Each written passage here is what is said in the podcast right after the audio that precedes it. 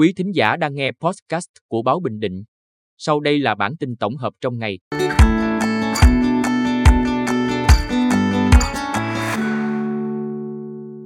Bản tin tổng hợp ngày 9 tháng 11 của Báo Bình Định có những tin sau. Quốc hội thông qua nghị quyết kế hoạch phát triển kinh tế xã hội 2024. Giá điện tăng 4,5% lên trên 2.000 đồng 1 kWh. Hai công nhân tử vong dưới rãnh mương. Bắt quả tang đối tượng tàng trữ ma túy. Sau đây là nội dung chi tiết. Quốc hội thông qua nghị quyết kế hoạch phát triển kinh tế xã hội 2024.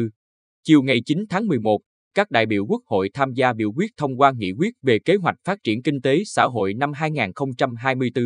Kết quả, trong số 450 đại biểu tham gia biểu quyết, có 447 đại biểu tán thành, chiếm 90,49%, một đại biểu không tán thành, hai đại biểu không biểu quyết.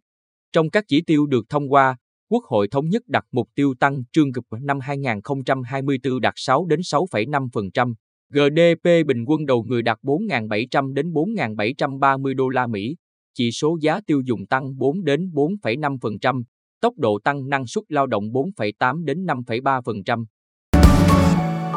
Giá điện tăng 4,5% lên trên 2.000 đồng 1 kWh. Tập đoàn Điện lực Việt Nam EVN đã có quyết định về việc điều chỉnh giá bán lẻ điện bình quân tăng thêm 4,5% từ hôm nay, ngày 9 tháng 11. Theo đó, mức giá bán lẻ điện bình quân điều chỉnh tăng thêm 4,5%. Như vậy, giá điện tăng từ mức 1.920,3 đồng lên mức giá mới là 2.006,79 đồng 1 kWh, chưa bao gồm VAT.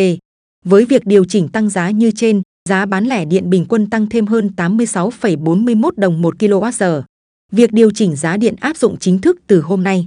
Như vậy kể từ đầu năm tới nay, EVN đã hai lần điều chỉnh giá điện và thực hiện trong thẩm quyền với mức tăng 3% và 4,5%. Với mức tăng hai lần trong năm nay, giá điện đã tăng thêm hơn 142,35 đồng 1 kWh. Hai công nhân tử vong dưới rãnh mương. Công an huyện Phù Mỹ đang phối hợp với các đơn vị nghiệp vụ công an tỉnh khám nghiệm hiện trường và tử thi của hai anh NT, sinh năm 1968, và GCT, sinh năm 1971, cùng ở xã Cát Hanh, huyện Phù Cát, là công nhân của công ty trách nhiệm hữu hạn Thuận Hưng ở phường Nhân Bình, thành phố Quy Nhơn.